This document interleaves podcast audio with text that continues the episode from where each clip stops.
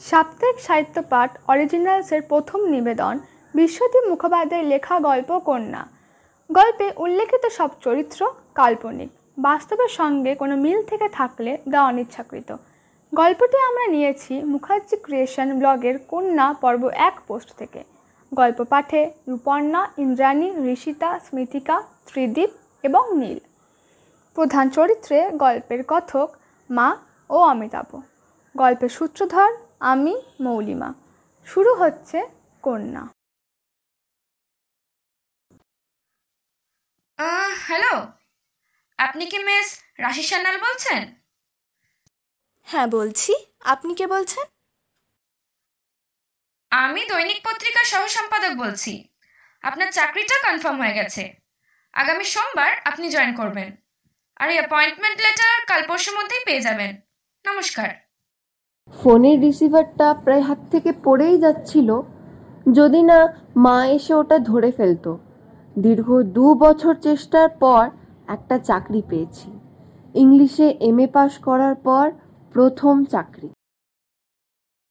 কি রে? কার ফোন? মা দৈনিক পত্রিকার চাকরিটা আমি পেয়ে গেছি। মায়ের আনন্দটা ঠিক চোখে না পড়ায় জিজ্ঞেস করলাম। কি গো? তুমি খুশি হওনি মা? হ্যাঁ সে তো হয়েছি। তবে তোর হবু শ্বশুরবাড়ির লোক মেনে নেবে তো? অত শত জানি না। এইটুকু সত্যি যে আমি চাকরি পেয়েছি আগামী সোমবার জয়েন করতে বলেছে। মনে মনে ভাবলাম অমিতাভ সামলে নেবে। ধুর বাবা যে কোথায় গেল এত দেরি হয় নাকি বাজার করতে? ও মা কেমন হবে বলো তো ব্যাপারটা? অমূল্য সান্যালের একমাত্র মেয়ে বাবার মতো পত্রিকায় চাকরি করে। বাবা শুনলে কত আনন্দিত হবে বলো? মা ফ্রিজ থেকে মিষ্টি নিয়ে খাওয়াতে এলো। সে তোদের বাবা মেয়ের ব্যাপার। এখন নে তো মিষ্টি মুখ কর। আগে তুমি হাসো না হাসলে খাব না। মা হালকা হেসে বলল এবার তো খা। দাঁড়াও আগে প্রণাম করি। প্রণাম করে মিষ্টি মুখে দিয়েই দেখি বাবা আসছে। মাকে মিষ্টি খাইয়ে বাবাকে খাওয়ানোর জন্য রেডি মা বলেই ফেলল সত্যি তুই পারিসও বটে। আহ মা চুপ করো বাবা শুনতে পেয়ে যাবে তো। বাজারের ব্যাগ নিয়ে ঢুকতে না ঢুকতেই আমি মিষ্টি নিয়ে প্রায় ছুটেই গেলাম বাবার কাছে। এই নাও বাবা। আরে আস্তে আস্তে কি? কি হচ্ছে? দাঁড়া দাঁড়া। আগে বাবাকে ঘরে ঢুকতে দে। বাবা তোমার মতো আমিও পত্রিকায় কাজ করব চাকরি পেয়ে গেছি। তাই নাকি? কোন পত্রিকা? দৈনিক পত্রিকা। বাবার চোখ হঠাৎ ছলছল করে উঠল। প্রণাম করলাম বাবাকে। মুখ তুলতে বাবা বলল অনেক বড় হও মা অনেক বড়। এতটাই বড় হয়েও যাতে তোমার কেউ ক্ষতি করতে না পারে। পৃথিবী বড় হিংসা পুষে রাখে রে মা। সমাজে নিজের এমন একটা জায়গা বানিয়ে নাও যার নাগাল কেউ যেন না পায়। তা কবে থেকে যোগদান করতে বলেছে ওরা? এই তো আগামী সোমবার।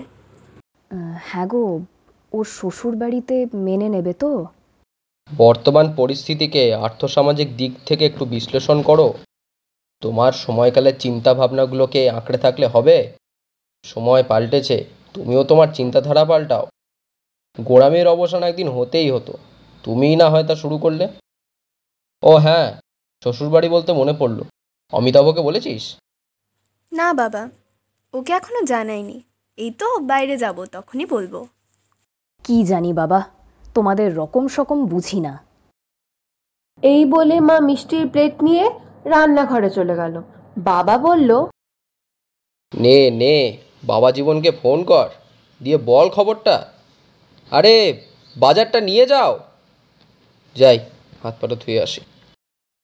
মা এসে ব্যাগটা নিয়ে গেল কি সব বিড়বিড় করতে করতে। আমি মোবাইলটা নিয়ে অমিতাভকে ফোন করতে গেলাম কিন্তু হলো না। কারণ ওপার থেকে অমিতাভই ফোন করেছে। কি মনে হতে ঘড়ির দিকে তাকালাম।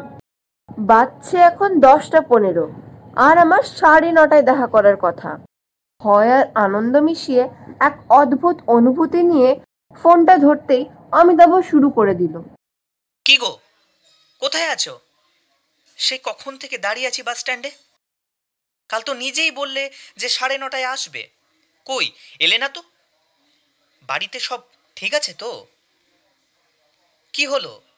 কিছু বলছো না কেন? আরে আসছি আসছি। একটু দাঁড়াও। আচ্ছা এক কাজ করো না। আরে কি? প্লিজ প্লিজ একবার কেক শপে এসো অনেক কথা আছে এখন রাখছি। এখন আবার কেক শপ কি বলছে সেদিকে খেয়াল না করেই ফোন কেটে বলার প্রবল উৎকণ্ঠা নিয়ে বেরিয়ে গেলাম। যাওয়ার সময় মা বলল সাবধানে যাস। তাড়াতাড়ি ফিরে আসিস। হ্যাঁ মা আসছি। ক্যাফেটেরিয়াতে ঢুকতে গিয়ে কাঁচের দরজার মধ্যে দিয়ে দেখি ভয়ঙ্কর রকমের কৌতূহল হজম করে বসে পা নাড়াচ্ছে আমি। কেন জানি না হঠাৎ হাসি পেল। হাসি চেপে ক্যাফেটেরিয়াতে ঢুকতেই আমি দাঁড়িয়ে পড়ল। দাঁড়িয়ে পড়লে কেন? বসো বসো। কি হয়েছে বলবে তো? হঠাৎ এখানে ডাকলে? অমিতাভ চেয়ারে বসতেই আমি সমস্ত শক্তি একত্র করে এক নিঃশ্বাসে বলে গেলাম, অমি, আমি পত্রিকার চাকরিটা পেয়ে গেছি। তোমার মনে আছে, সে ইন্টারভিউ দিতে গিয়ে আমাকে সিনেমা দেখতে নিয়ে গেলে? মনে পড়ছে? আজই ফোন করে ওরা জানালো আগামী সোমবার থেকে জয়েন করতে। আমি ভাবতেই পারছি না যে আমি পেয়েছি চাকরিটা। আমি? তুমি তো জানো কত কঠিন হয়েছিল ইন্টারভিউটা জানো তো, বাবার চোখ আর ছলছল করছিল। প্রথমবার আমি বাবার চোখে জল দেখলাম। মায়ের কথা মনে পড়তে অমিতাভকে জিজ্ঞেস করলাম। আচ্ছা অমি তুমি খুশি হওনি আমি চাকরিটা পেয়েছি বলে? উত্তরে অমিতাভ আমার সঙ্গে কথা না বলে উঠে সোজা চলে গেল কাউন্টারে। একটু পরে ওখান থেকে একটা ট্রে করে দুটো কোল্ড কফি আর একটা স্ট্রবেরি পেস্ট্রি নিয়ে এসে চেয়ারে বসে বলল দেখো কি করে কি বলতে হয় আমি জানি না। আমি এইভাবেই তোমাকে আমার অন্তরের আনন্দের কথা জানালাম। মনে হলো তক্ষণে গিয়ে অমিতাভকে জড়িয়ে ধরি। কিন্তু লোক আছে বলে মনের ইচ্ছাটা মনেই দমন করলাম। তারপর কটা কথা বলে অমিতাভর কাছ থেকে বিদায় নিয়ে বাড়ি ফিরে আসি বারোটা নাগাদ। বাড়ি ফিরে সোফায় বসলাম। মা রান্নাঘর থেকে বলল তা কি বলল হবু জামাই? ইংরেজিতে কি যেন বলে ফি ফি ফিয়নসে। কি গো বউ? চা খাবার সময় হয়ে গেছে সে খেয়াল আছে? বলি আজ বিকেলে কি চাটাও পাবো না? শাশুড়ির কথায় অন্যমনস্কতা ভাঙে। বিকেল পাঁচটা বাজছে। বিকেলটা আজ বড়ই আবেগী। জানলার বাইরে তাকিয়ে খুব মনে পড়ছে মায়ের কথা। বিয়ের চার বছর হয়ে গেছে, মাকে দেখিনি। অষ্টমঙ্গলাতে একবার চোখের দেখা দেখা হয়েছিল। পত্রিকার চাকরিটাও নেই যে সে ছুতোয় মায়ের সঙ্গে দেখা করব। কারণ শাশুড়ি মায়ের কথায় অমিতাভ বিয়ের এক বছরের মধ্যেই চাকরি ছাড়িয়ে দিয়েছিল। চাকরি ছাড়ানোর কারণ হিসেবে শাশুড়িমা বলেছিলেন মেয়ে মানুষ বাড়ির অন্দরমহল সামলাবে বাইরের জগৎ না। রিজু বাইরেটা ঠিক সামলে নেবে। রিজু অর্থাৎ অমিতাভ। ভাবতে অবাক লাগে যে অমিতাভ পাঁচ বছর আগে আমার হাতে হাত রেখে প্রতিশ্রুতি দিয়েছিল তোমার প্রত্যেকটি পদক্ষেপে আমি তোমার পাশে দাঁড়াবো। সেই আজ আমার প্রতি পদক্ষেপে আমার বিরুদ্ধ। তবে এই চার বছর ধরে বাবা মাকে না দেখার চেষ্টা কালই অবসান হতে চলেছে। অমিতাভ, কালই বাপের বাড়ি দিয়ে আসবে চিরকালের জন্য।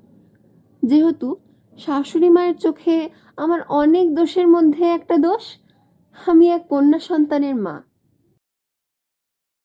আপনারা শুনলেন বিশ্বদীপ মুখোপাধ্যায় গল্প কন্যা, পর্ব এক। গল্প পাঠে রূপর্ণা গল্প কথকের ভূমিকায়? ইন্দ্রাণী। মার ভূমিকায়? ঋষিতা। বাবার ভূমিকায়? নীল। অমিতাভর ভূমিকায়? ত্রিদীপ। পত্রিকার সহ সম্পাদক এবং শাশুড়ি মায়ের ভূমিকায়? স্মৃতিকা। গল্পের সূত্রধর, আমি, মৌলিমা। সমগ্র পর্ব পরিচালনায় নীল। আমাদের গল্প ও গল্প পাঠ ভালো লাগলে অবশ্যই লাইক, শেয়ার ও কমেন্ট করবেন। সাবস্ক্রাইব করবেন নতুন গল্পের নোটিফিকেশান সবচেয়ে আগে পেতে। আগামী শনিবার আবার আসছে একটি নতুন উপস্থাপনা নিয়ে। ভালো থাকবেন, সুস্থ থাকবেন।